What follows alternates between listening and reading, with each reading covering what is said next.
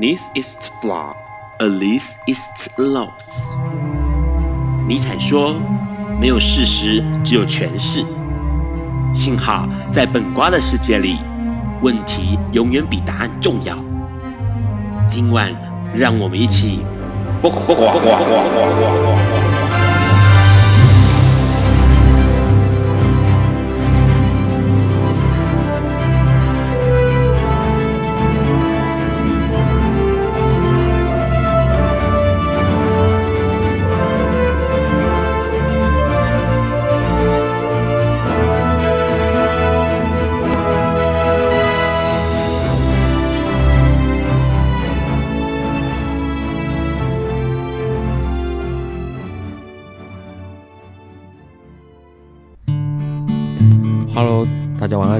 是二零一九年七月二十五号，礼拜四晚上九点钟，你所收听到的是《播瓜本瓜秀》Live 直播，我是主持人 Ron。笨瓜秀每周四晚上的九点到十点钟播出哦，那你可以从中华电信的 HiChat App 上面收听到。海外的朋友呢，你可以从笨瓜秀的 FB 粉砖上面收看到 live 直播或收听到 live 直播。那隔天周五下午五点钟，你可以从笨瓜秀粉砖或是 Podcast 或是 Hearlist 这个网站来收听到重播。那直播的时段，如果中途收听到有异常的状况，请您重开你的海圈的 App，就可以继续收听了。节目一开始呢，当然我们要来聊一下这周的新闻哦。这周新闻对于很多 HIV 感染者朋友来说，应该会是一个非常振奋的一周哦。因为在七月二十五号，也就是今天，有一个非常重大的突破。这个突破相较于过去，我们老是听到说好像有这个药物又可以完全治疗了，或者是什么的哦。呃，比较像是这个遥遥无期或者是空穴来风的新闻，相较这次的新闻非常非常的振奋人心，因为呃，艾滋的新药出现了一个一周诶，一个月一年啊，呃，应该是一年，只要植入一次哦，到身体里头就可以确保一整年的时间都能够抑制病毒，同时不会受到感染的这个新药哦。那这个新药呢，是在。国际艾滋病协会在这一周的墨西哥召开年会当中呢，提出来的。那美国默克这个药厂呢，他们公布了一款新药。那这个新药呢，近期已经到了初步试验的结果。只要把这个火柴棒大小的药物放到人的身体上臂臂啊，上手臂，那你就可以长期的预防艾滋哦。那这件事情呢，算是一个非常大的突破。因为呢，过去来说，多数的感染者们在确认感染同时，需要服药开始之后，几乎是每天需要服用一颗的这个药物哦。当然，过去呃可能更辛苦，可能要服用好几颗。现在目前已经浓缩到一颗，那就可以确保体内的病毒数量一直被压制在克无测不到的这个状态哦。那未来这样的艾滋新药之后呢，一年只要植入一次，换句话说，可以省去每天服药的麻烦了。那同时呢，因为这样的突破，呃，药的缓效性或者是这种释放程度哦，也对于未来。艾滋在研发更新的药物来说，会是一个技术上的一大突破跟进步。这件事情其实影响到很多人的这个生活作息哦，因为毕竟很多人对于 HIV 的印象还是拥有污名化的。那服药的动作呢，可能会引起大家的不悦，或者是引起感染者自己的自身反弹哦。那可是未来只要能够做这样的长效性的药物的话呢，相信再也不会有人说到说啊，我每天在服药过程当中总是要提醒自己一次啊，我就是 HIV 感染者哦。这件事情让人觉得可喜可贺。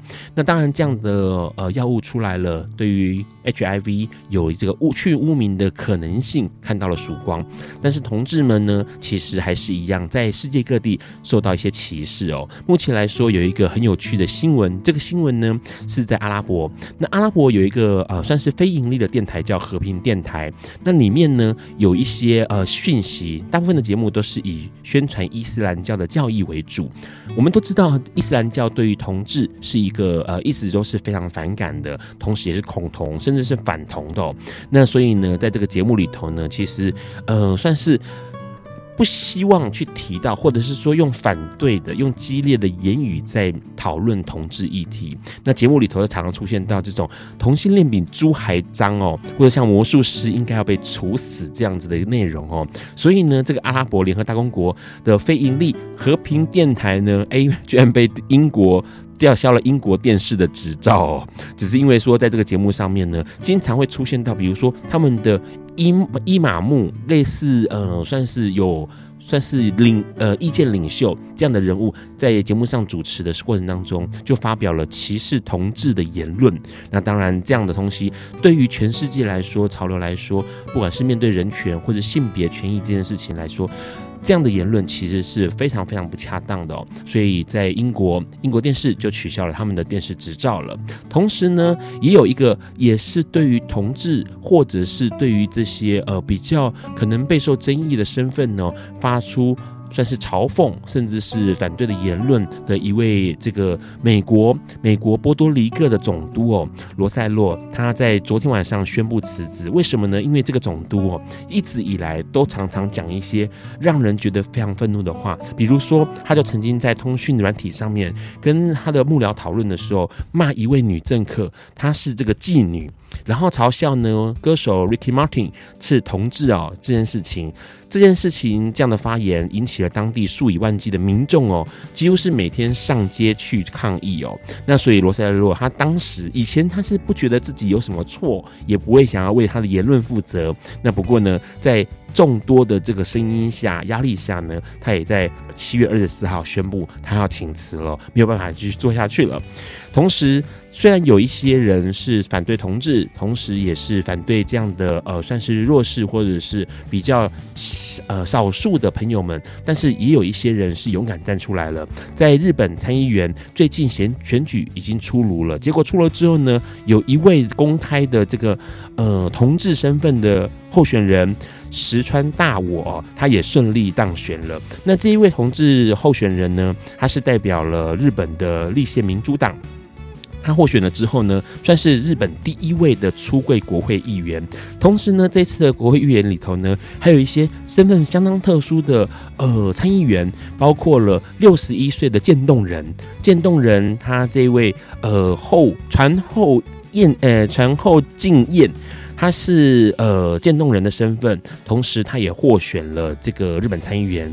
是除此之外呢，罹患脑性麻痹的五十四岁候选人木村英子，他也成为了日本最新的参议员哦。可以看得出来，日本在朝一个民主，甚至是一个多元身份、多元情况的一种呃组成，在政府、在核心、在这个内部里头，让大家看到，其实有很多的少数，或是很多的哎，与一般想象中。也许是正常人，也许是一般人不一样的身份的人出现在这个社会里头，同时他们拥有呃代表民意，然后能够讨论政府的一些立法的情况。那这是相当让人觉得很珍贵而且可贵的一步哦。相信在未来台湾也许会有更多更多的这样子，诶，代表不同身份、代表不同族群的人能够站出来为我们大家发声。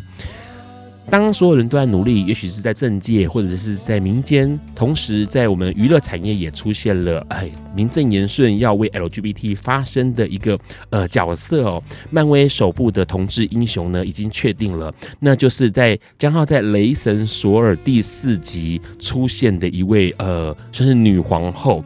那这位女皇后其实大家都印象很深刻。其实，在雷神索尔第三集的时候，她就出现，跟这个雷神索尔一起共同厮杀啊敌人的这位女武神泰莎汤普森。她在第四集雷神索尔第四集的时候呢，她将成为一位皇后。同时呢，她也在这个。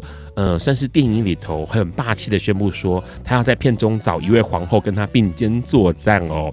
所以呢，其实大家可以看得到，其实呃，应该说熟悉娱乐圈的朋友可能会知道，这位泰莎汤姆森呢，他其实是一位双性恋。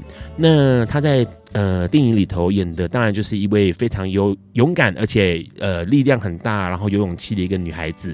那将要在。这个雷神索尔第四集来聊到说，她就是一个女皇后，同时她也要找一位跟她一样是女性的皇后来跟她并肩作战哦。那当然，这个动作代表了娱乐产业，呃，代表全球更重视 LGBT 议题，同时让这些呃 LGBT 的代表人物一一的出现，让大家更能够接受，更能够了解到 LGBT。以上的新闻其实很有趣，而且这个礼拜有一些跟 HIV 有关系的消息，有让大家耳目一新。待会我们要跟我们的来宾聊一下今天的新闻内容。在这个之前，我们要听这首歌，这首歌是来宾要点给大家的《海浪》。Hello，你现在收听的是《播瓜笨瓜秀》Live 直播第一百三十二集。刚刚我们先听到了 d i c a Joyce 的《海浪》哦，这个台湾歌手的声音，呃，让人觉得很呃很不很不一样，而且非常的独特哦，有一点中国腔，有一点点这种呃独立摇滚的感觉。今天来宾要跟我们聊一些有趣的事情哦，尤其是他过去的人生和立宪民主党。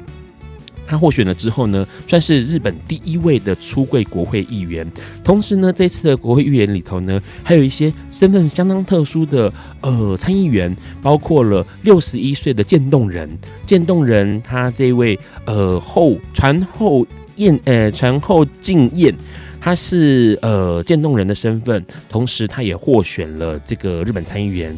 是除此之外呢，罹患脑性麻痹的五十四岁候选人木村英子，他也成为了日本最新的参议员哦。可以看得出来，日本在朝一个民主，甚至是一个多元身份、多元情况的一种呃组成，在政府、在核心、在这个内部里头，让大家看到，其实有很多的少数，或是很多的哎，与一般想象中。也许是正常人，也许是一般人不一样的身份的人出现在这个社会里头，同时他们拥有呃代表民意，然后能够讨论政府的一些立法的情况。那这是相当让人觉得很珍贵而且可贵的一步哦。相信在未来台湾也许会有更多更多的这样子，诶，代表不同身份、代表不同族群的人能够站出来为我们大家发声。当所有人都在努力，也许是在政界或者是在民间，同时在我们娱乐产业也出现了，哎，名正言顺要为 LGBT 发声的一个呃角色哦。漫威首部的同志英雄呢，已经确定了，那就是在将要在《雷神索尔》第四集出现的一位呃，算是女皇后。那这位女皇后其实大家都印象很深刻。其实，在雷神索尔第三集的时候，她就出现，跟这个雷神索尔一起共同厮杀啊敌人的这位女武神泰莎汤普森。她在第四集雷神索尔第四集的时候呢，她将成为一位皇后。同时呢，她也在这个。呃，算是电影里头很霸气的宣布说，他要在片中找一位皇后跟他并肩作战哦。所以呢，其实大家可以看得到，其实呃，应该说熟悉娱乐圈的朋友可能会知道，这位泰莎汤姆森呢，他其实是一位双性恋。那他在呃电影里头演的，当然就是一位非常有勇敢而且呃力量很大，然后有勇气的一个女孩子。那将要在。这个雷神索尔第四集来聊到说，她就是一个女皇后，同时她也要找一位跟她一样是女性的皇后来跟她并肩作战哦。那当然，这个动作代表了娱乐产业，呃，代表全球更重视 LGBT 议题，同时让这些呃 LGBT 的代表人物一一的出现，让大家更能够接受，更能够了解到 LGBT。以上的新闻其实很有趣，而且这个礼拜有一些跟 HIV 有关系的消息，有让大家耳目一新。待会我们要跟我们的来宾聊一下今天的新闻内容。在这个之前，我们要听这首歌，这首歌是来宾要点给大家的《海浪》。Hello，你现在收听的是播瓜笨瓜秀 Live 直播第一百三十二集。刚刚我们先听到了 d i c a Joyce 的《海浪》哦，这个台湾歌手的声音，呃，让人觉得很。呃，很不很不一样，而且非常的独特哦，有一点中国腔，有一点点这种呃独立摇滚的感觉。今天来宾要跟我们聊一些有趣的事情哦，尤其是他过去的人生和立宪民主党。他获选了之后呢，算是日本第一位的出柜国会议员。同时呢，这次的国会议员里头呢，还有一些身份相当特殊的呃参议员，包括了六十一岁的渐冻人。渐冻人他这位呃后传后燕呃传后敬彦。他是呃渐冻人的身份，同时他也获选了这个日本参议员。是除此之外呢，罹患脑性麻痹的五十四岁候选人木村英子，他也成为了日本最新的参议员哦。可以看得出来，日本在朝一个民主，甚至是一个多元身份、多元情况的一种呃组成，在政府、在核心、在这个内部里头，让大家看到，其实有很多的少数，或是很多的哎，与一般想象中。也许是正常人，也许是一般人不一样的身份的人出现在这个社会里头，同时他们拥有呃代表民意，然后能够讨论政府的一些立法的情况。那这是相当让人觉得很珍贵而且可贵的一步哦。相信在未来台湾也许会有更多更多的这样子，诶，代表不同身份、代表不同族群的人能够站出来为我们大家发声。当所有人都在努力，也许是在政界或者是在民间，同时在我们娱乐产业也出现了，哎，名正言顺要为 LGBT 发声的一个呃角色哦。漫威首部的同志英雄呢，已经确定了，那就是在将要在《雷神索尔》第四集出现的一位呃，算是女皇后。那这位女皇后其实大家都印象很深刻。其实，在雷神索尔第三集的时候，她就出现，跟这个雷神索尔一起共同厮杀啊敌人的这位女武神泰莎汤普森。她在第四集雷神索尔第四集的时候呢，她将成为一位皇后。同时呢，她也在这个。呃，算是电影里头很霸气的宣布说，他要在片中找一位皇后跟他并肩作战哦。所以呢，其实大家可以看得到，其实呃，应该说熟悉娱乐圈的朋友可能会知道，这位泰莎汤姆森呢，他其实是一位双性恋。那他在呃电影里头演的，当然就是一位非常有勇敢而且呃力量很大，然后有勇气的一个女孩子。那将要在。这个雷神索尔第四集来聊到说，她就是一个女皇后，同时她也要找一位跟她一样是女性的皇后来跟她并肩作战哦。那当然，这个动作代表了娱乐产业，呃，代表全球更重视 LGBT 议题，同时让这些呃 LGBT 的代表人物一一的出现，让大家更能够接受，更能够了解到 LGBT。以上的新闻其实很有趣，而且这个礼拜有一些跟 HIV 有关系的消息，有让大家耳目一新。待会我们要跟我们的来宾聊一下今天的新闻内容。在这个之前，我们要听这首歌，这首歌是来宾要点给大家的《海浪》。Hello，你现在收听的是《播瓜笨瓜秀》Live 直播第一百三十二集。刚刚我们先听到了 Deca Joyce 的《海浪》哦，这个台湾歌手的声音，呃，让人觉得很。呃，很不，很不一样，而且相当的独特，有一点中国腔，有一点点这种呃独立摇滚的感觉。今天来宾要跟我们聊一些有趣的事情哦，尤其是他过去的人生，还有他现在正在做的事情，相信会带给大家很多的启发。我们先请来宾自我介绍一下，Hello，嗨，大家好，我是滚水浪花的创办人 Ann。好，Ann，刚刚我们其实听到了一些新闻，有、嗯、呃 HIV 关于艾滋的，也有跟这个同志有关的。哪一个新闻你觉得比较有兴趣？嗯，都蛮有兴趣的。好，我们可以来聊。我想到，我想到，我最前阵子刚好看完一个那个 Netflix 上面的影集，叫《城市故事》。OK，对啊，它它里面它里面在讲那个。LGBTQ 的一些他们在旧金山的一些故事，我觉得 就让我想到那一段，因为里面哦有一个有一个同志，他是他过去跟他男友在一起非常久的时间，可是在他发现他男友竟然在在他发现他得了 HIV 之后，就突然间离开他。那知道他 HIV，然后就选择离开。对，嗯，那所以后来，当他这个前男友再次出现的时候，因为这个这个主男男男主角他是一个个性比较善良吧，他他会不断原谅身边的人吧。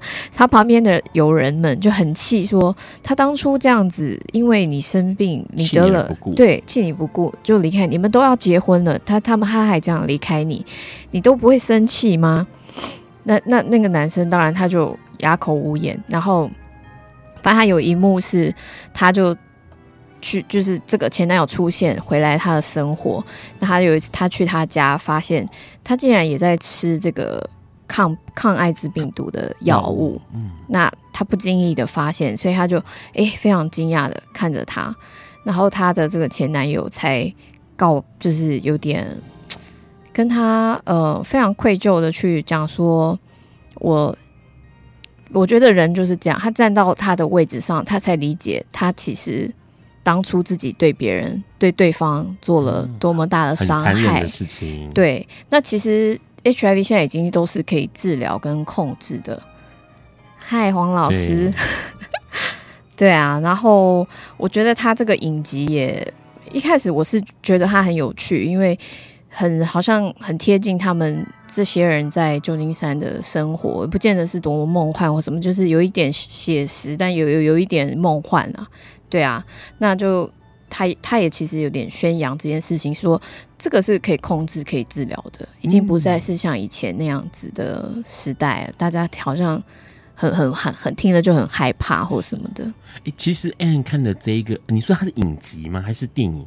它是影集，它好像是好久以前也有，就是一样的故事啊。但它就接续着拍。嗯，因为其实现在有有很有意思的是说，早期很多在讨论 HIV 的影集或者电影，嗯，总是走那个悲情路线。啊，谁生生生病，然后过世，然后大家很难过，然后释怀，然后包容。可是现在发现，好多的影集开始有把一些更新的观念导入，还有他现在正在做的事情，相信会带给大家很多的启发。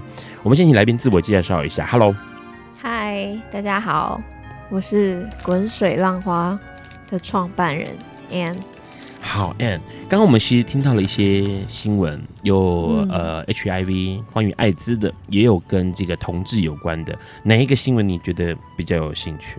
嗯，都蛮有兴趣的。好，我们可以来聊。我想到，我想到，我最前阵子刚好看完一个那个 Netflix 上面的影集，叫《城市故事》。OK，对啊，它它里面它里面在讲那个。LGBTQ 的一些他们在旧金山的一些故事，我觉得 就让我想到那一段，因为里面哦有一个有一个同志，他是他过去跟他男友在一起非常久的时间，可是在他发现他男友竟然在在他发现他得了 HIV 之后，就突然间离开他。那知道他 HIV，然后就选择离开。对，嗯，那所以后来当他这个前男友再次出现的时候，因为这个这个主男男男主角他是一个个性比较善良吧，他他会不断原谅身边的人吧。他旁边的友人们就很气，说他当初这样子，因为你生病，你得了，对，弃你不顾就离开，你们都要结婚了，他他们他还这样离开你，你都不会生气吗？那那那个男生当然他就哑口无言，然后反正他有一幕是，他就去就是这个前男友出现回来他的生活，那他有一次他去他家，发现他竟然也在吃这个抗抗艾滋病毒的药物，嗯，那他不经意的发现，所以他就哎非常惊讶的看着他，然后他的这个前男友才告就是有点。跟他呃非常愧疚的去讲说，我我觉得人就是这样，他站到他的位置上，他才理解他其实当初自己对别人对对方做了多么大的伤害。的事情。对，那其实 HIV 现在已经都是可以治疗跟控制的。嗨，黄老师。对，对啊，然后我觉得他这个影集也一开始我是觉得他很有趣，因为。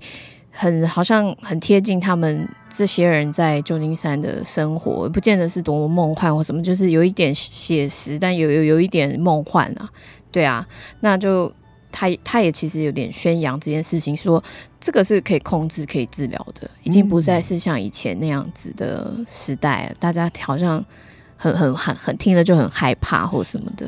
欸，其实 Ann 看的这一个，你说它是影集吗？还是电影？它是影集，它好像是好久以前也有，就是一样的故事啊。但它就接续着拍。嗯，因为其实现在有有很有意思的是说，早期很多在讨论 HIV 的影集或者电影，嗯，总是走那个悲情路线。啊，谁生生生病，然后过世，然后大家很难过，然后释怀，然后包容。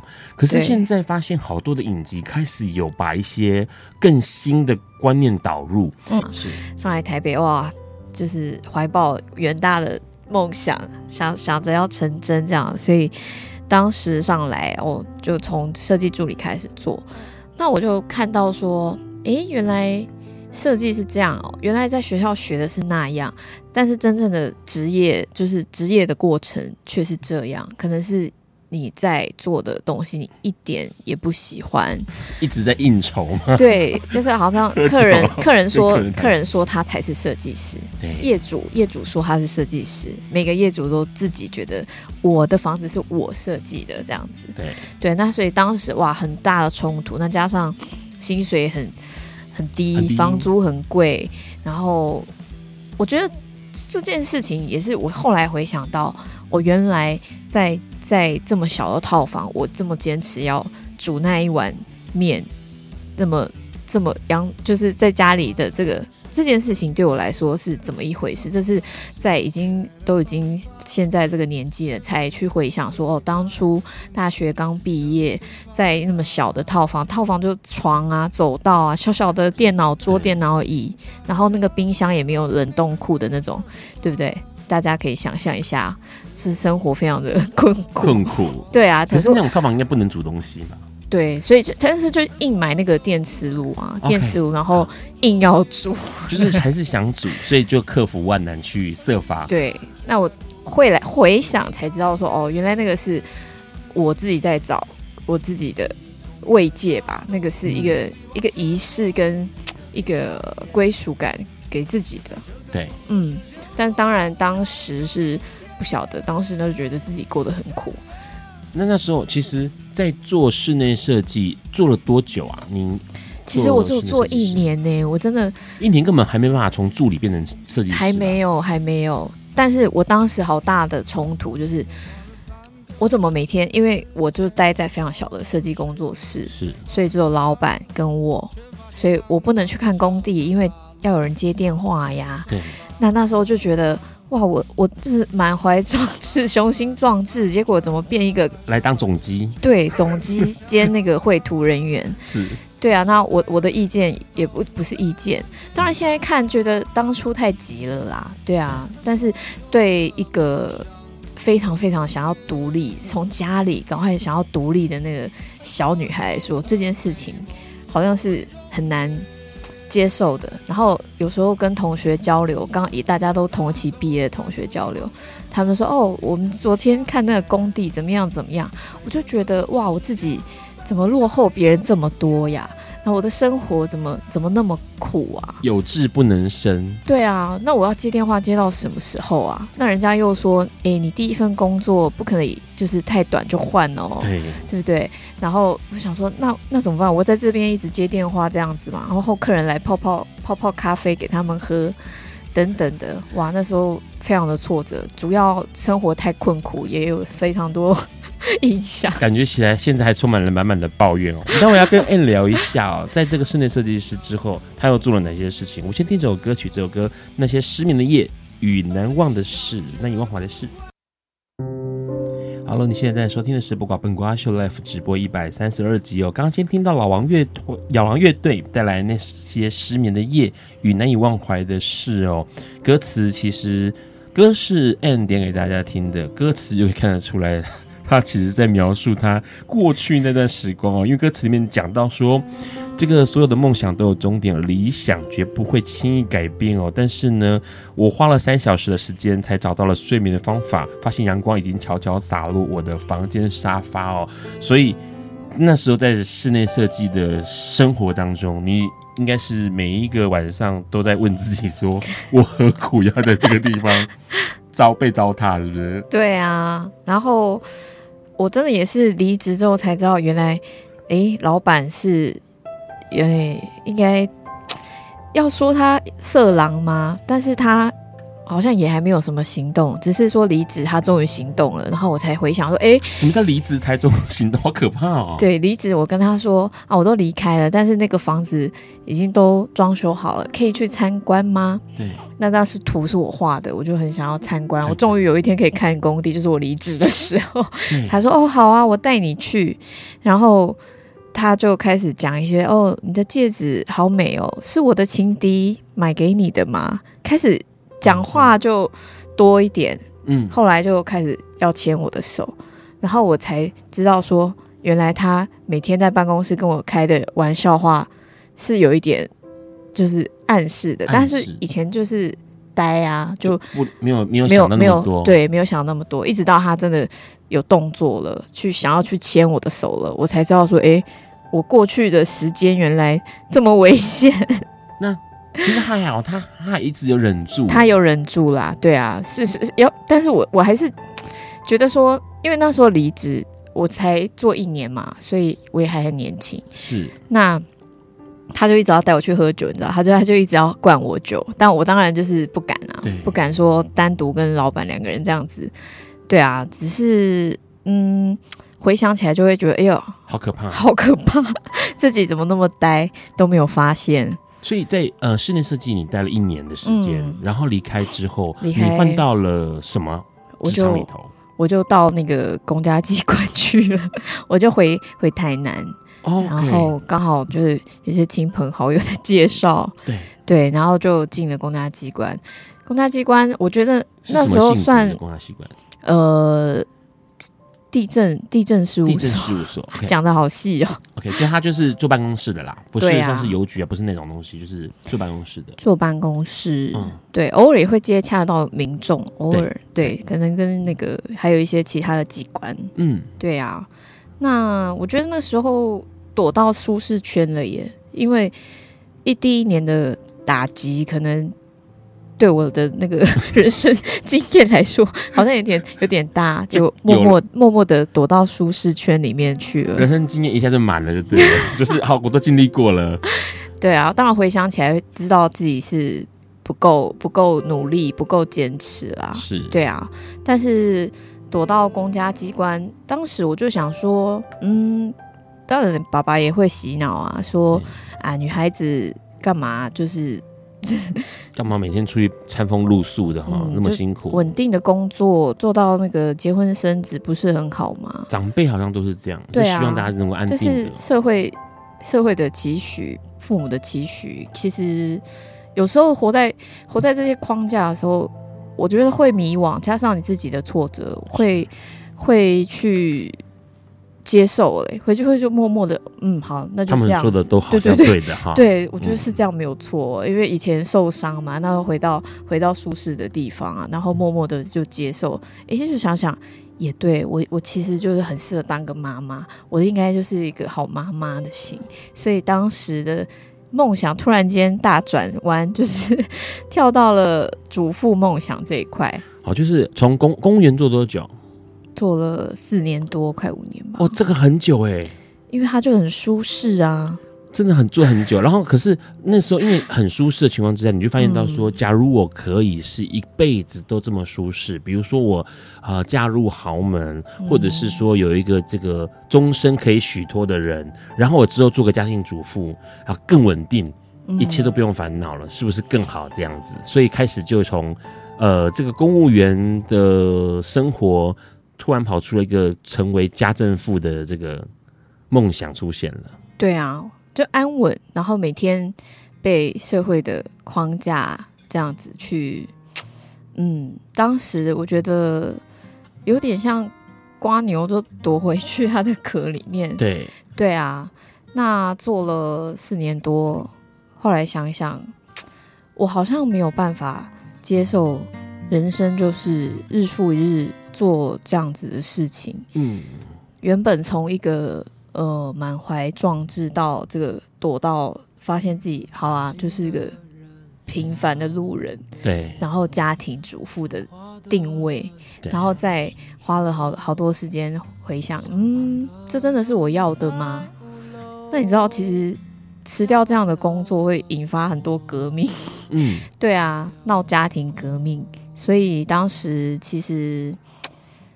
哎、欸，我觉得我有点任性啊，是，对啊，突然间就这样放弃了，可能很多人说的铁饭碗，对啊，铁饭碗就这样子跟他说再见。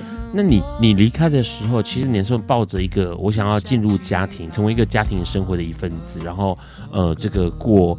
很稳定的家庭家政妇生活，那个时候你有考虑要结婚吗？还是你已经结婚了？嗯，没有没有没有，我我我就是很想结婚，当时的我很想很想结婚，在然后做家庭生活这样。对，在做公公务员的时候，我觉得这就是我的人生了。我想要找一个人跟他结婚，OK，然后继续这个公务员的工作。嗯，对啊，啊但后来就大放弃，就就放弃了。所以变成说你离开了公务员，离职了，然后呢？了，对啊，当然回想起来，知道自己是不够不够努力，不够坚持啦。是，对啊，但是。躲到公家机关，当时我就想说，嗯，当然爸爸也会洗脑啊，说啊，女孩子干嘛就是 干嘛每天出去餐风露宿的哈，嗯、那么辛苦，稳定的工作做到那个结婚生子不是很好吗？长辈好像都是这样，对啊，希望大家能够安定。这是社会社会的期许，父母的期许。其实有时候活在活在这些框架的时候。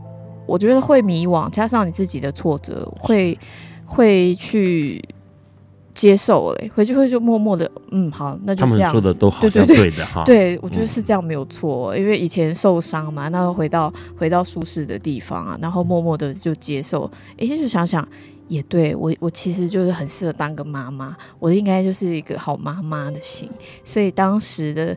梦想突然间大转弯，就是 跳到了主妇梦想这一块。好，就是从公公务员做多久？做了四年多，快五年吧。哦，这个很久哎，因为它就很舒适啊。真的很做很久，然后可是那时候因为很舒适的情况之下，你就发现到说，假如我可以是一辈子都这么舒适，比如说我呃嫁入豪门，或者是说有一个这个终身可以许托的人，然后我之后做个家庭主妇，然后更稳定，一切都不用烦恼了，是不是更好这样子？所以开始就从呃这个公务员的生活，突然跑出了一个成为家政妇的这个梦想出现了。对啊。就安稳，然后每天被社会的框架这样子去，嗯，当时我觉得有点像瓜牛都躲回去它的壳里面。对，对啊，那做了四年多，后来想想，我好像没有办法接受人生就是日复一日做这样子的事情。嗯，原本从一个。呃，满怀壮志到这个躲到，发现自己好啊，就是一个平凡的路人。对。然后家庭主妇的定位，然后再花了好好多时间回想，嗯，这真的是我要的吗？那你知道，其实辞掉这样的工作会引发很多革命。嗯，对啊，闹家庭革命。所以当时其实。哎、欸，我觉得我有点任性啊。是，对啊，突然间就这样放弃了，可能很多人说的铁饭碗。对啊，铁饭碗就这样子跟他说再见。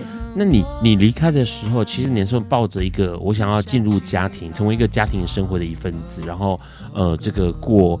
很稳定的家庭家政妇生活，那个时候你有考虑要结婚吗？还是你已经结婚了？嗯，没有没有没有，我我我就是很想结婚，当时的我很想很想结婚，在然后做家庭生活这样。对，在做公公务员的时候，我觉得这就是我的人生了。我想要找一个人跟他结婚，OK，然后继续这个公务员的工作。嗯，对啊。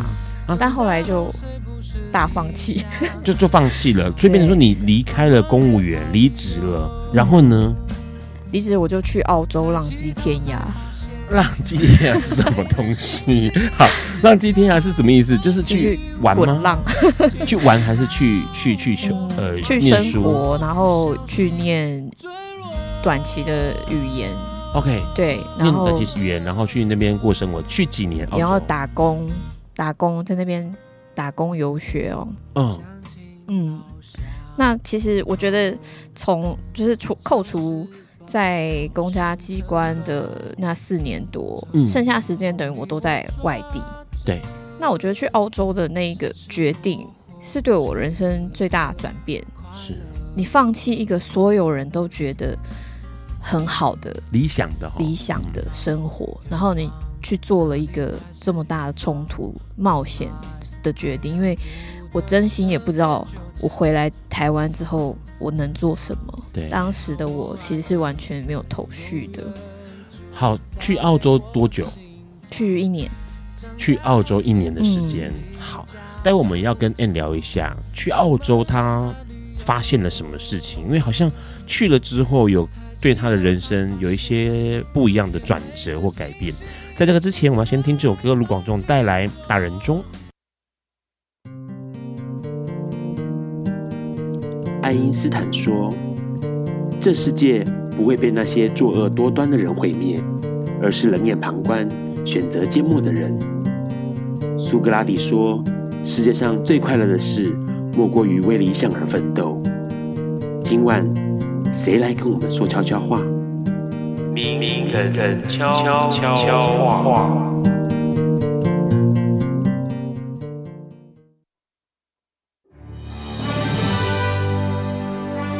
好，我是同光教会的小恩。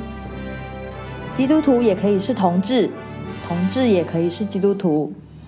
无论你在什么样的情况里面，要相信上帝永远爱你，要相信你是值得被爱的。爱只会错过，不会消失。但愿每份爱，即便被错过，重新领悟、回忆起的时候，都能再次被爱到，深深感受。还有，也谢谢我生命里面出现的所有的感染者的朋友们，谢谢你们丰富我的生命，让我深深感觉被爱。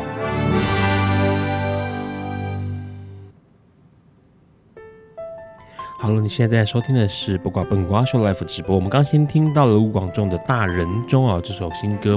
那当然，卢广仲的歌词也是一样，诶，好像说到了 N 的新感触了。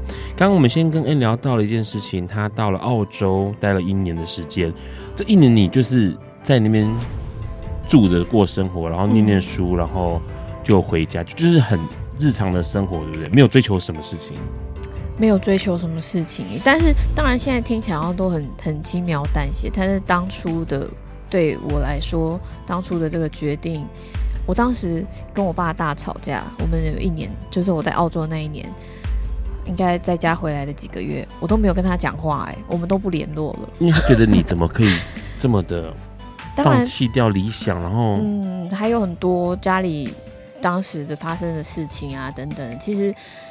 对我来说，那也是一个非常大的转泪点。就是说，我放弃的生活是因为我完全要朝我不知道的地方去，是的那个冲击。然后，其实我觉得那个改变我的想法最多的是，到澳洲之后，当然你就是生活而已。可是但，但但你度过了那么你那么多，呃，有点有点低潮的时刻。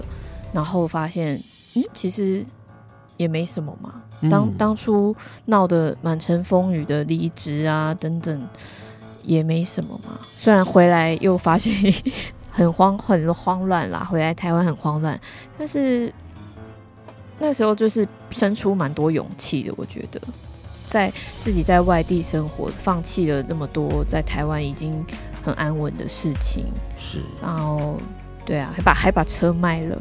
OK，你去出国前把车卖掉了。对，因为我需要、嗯、需要生活费嘛，所以就把车卖掉。所以，嗯，好像有一种好像抛下归零、重来的感觉哦。对啊，那那我觉得勇气是是不断的事件长出来的啦。因为可能你在很多人生的挫折之后，你会以为自己没有了。嗯嗯。但是你回到台湾之后，其实因因为一去之前就把一切东西都放下了嘛，哦，嗯，那你回来之后当然就什么都没有状态，嗯，那你回来之后怎么样开始去思考说，哦，未来我该怎么走啊？下一步该怎么做？嗯，其实我很感谢我的前老板，他给我，你说魔爪那一个吗？呃，不是，啊、不是魔爪。回来台湾之后，在我创业之前，前老板.我还蛮感激他，就是给我一些机会尝试。我当时开始接触零售业是因为这个。那其实我觉得在二十八岁的人啦，他的履历也不怎么样嘛，因为我前面就在当公务员，你要怎么应用到其他的工作上，其实很很困难。那所以我觉得他他应该算也是一个贵人吧，他给我非常多的机会去尝试做一个零售业的，嗯。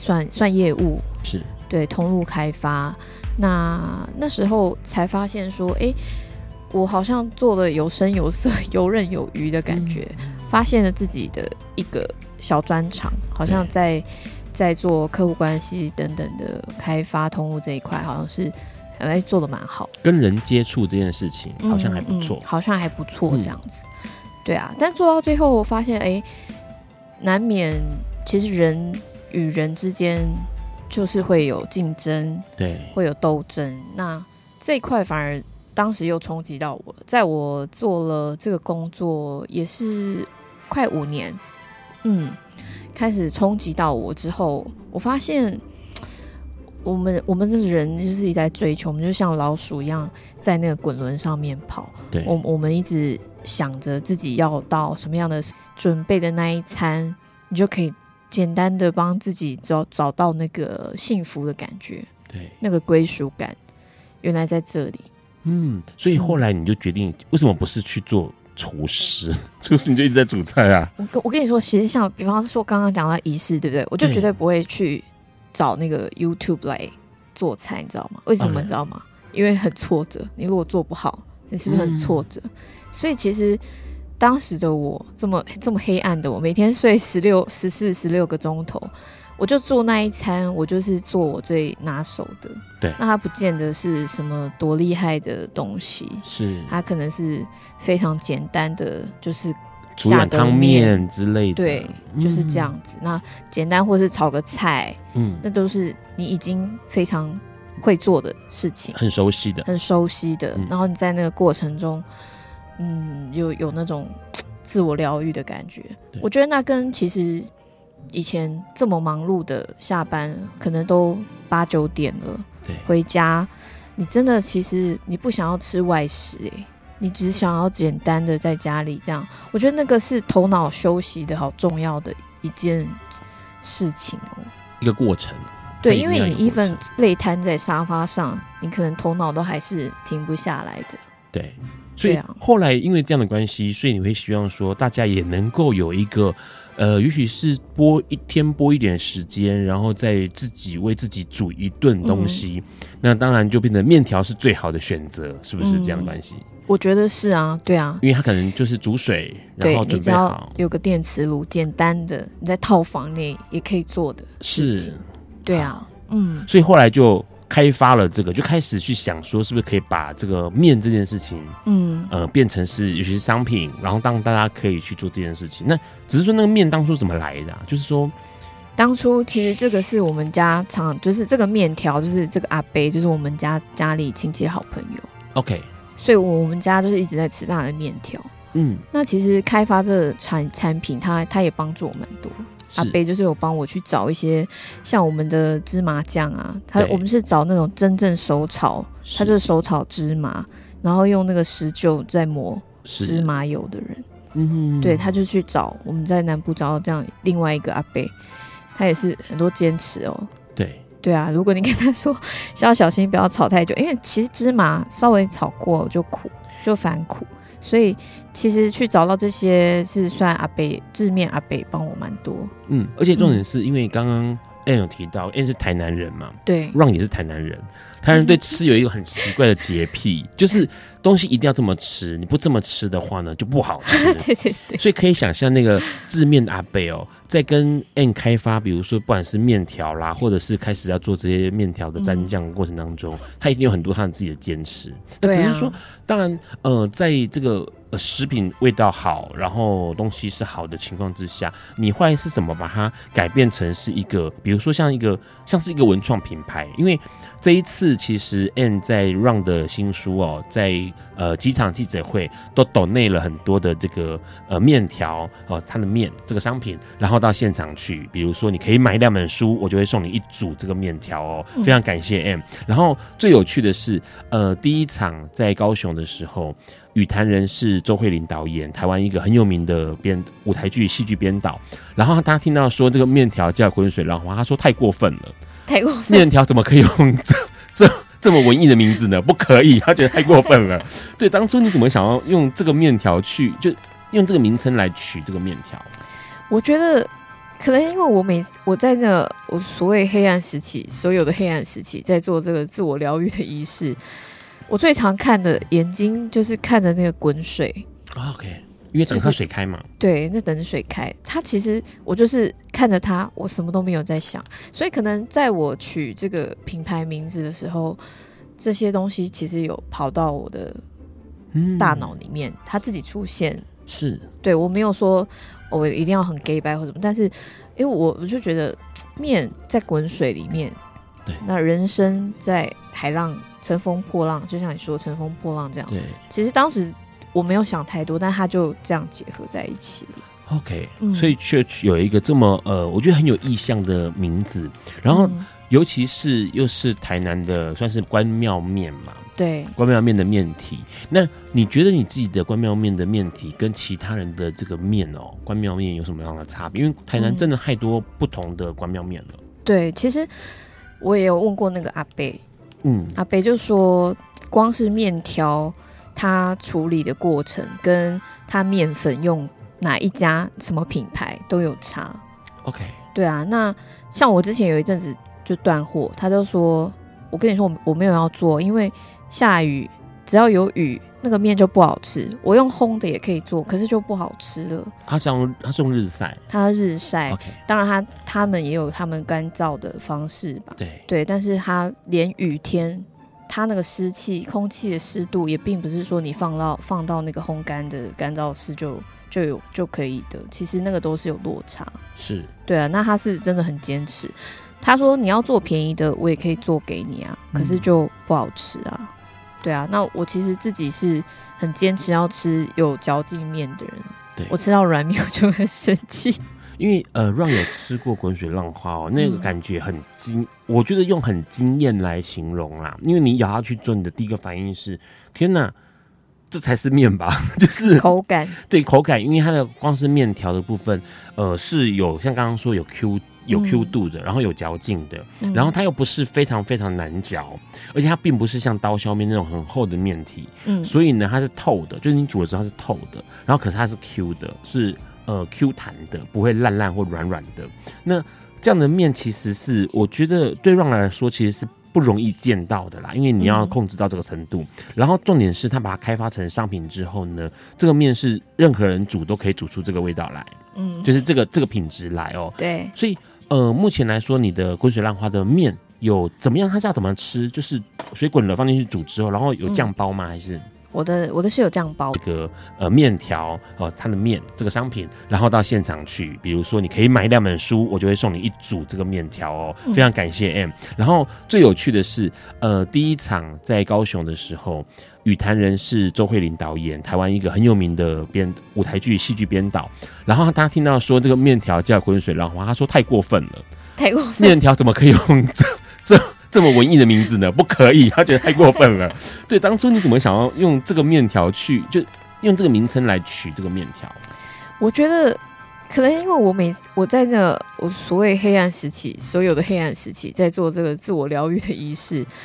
我最常看的眼睛就是看着那个滚水，OK，因为等它水开嘛。对，那等水开，它其实我就是看着它，我什么都没有在想，所以可能在我取这个品牌名字的时候，这些东西其实有跑到我的大脑里面，它自己出现。是，对我没有说我一定要很 gay 白或什么，但是因为我我就觉得面在滚水里面，对，那人生在海浪。乘风破浪，就像你说乘风破浪这样。对，其实当时我没有想太多，但它就这样结合在一起了。OK，、嗯、所以却有一个这么呃，我觉得很有意象的名字，然后、嗯、尤其是又是台南的，算是关庙面嘛。对，关庙面的面体。那你觉得你自己的关庙面的面体跟其他人的这个面哦，关庙面有什么样的差别？因为台南真的太多不同的关庙面了、嗯。对，其实我也有问过那个阿贝。嗯，阿贝就说，光是面条，它处理的过程跟它面粉用哪一家什么品牌都有差。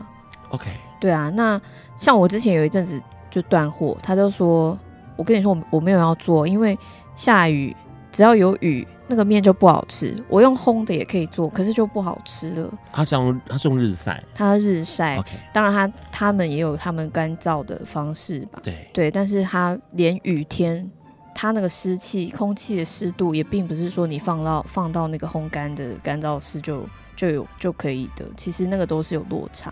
是，对啊，那他是真的很坚持。他说你要做便宜的，我也可以做给你啊，可是就不好吃啊。嗯、对啊，那我其实自己是很坚持要吃有嚼劲面的人。对，我吃到软面我就很生气。因为呃，Ron 有吃过滚水浪花哦，那个感觉很惊，嗯、我觉得用很惊艳来形容啦。因为你咬下去之后，你的第一个反应是天哪！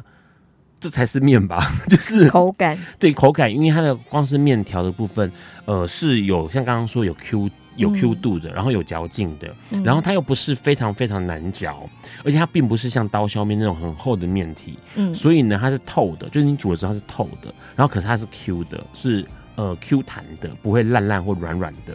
那这样的面其实是我觉得对 Ron 来说其实是。不容易见到的啦，因为你要控制到这个程度。嗯、然后重点是，他把它开发成商品之后呢，这个面是任何人煮都可以煮出这个味道来，嗯，就是这个这个品质来哦。对，所以呃，目前来说，你的滚水浪花的面有怎么样？它是要怎么吃？就是水滚了放进去煮之后，然后有酱包吗？还是、嗯、我的我的是有酱包，不是以梦想为前提的品牌创造下产生了一个很厉害的面。下个来最后的来宾呢，我们要请这个呃一个。很有趣，他也是创办人，品牌创办人，他创办了一个内裤哦。Peter 要来跟我们聊他的内裤品牌。今天到到到底告个段落喽，大家晚安喽，晚安，拜拜，谢谢。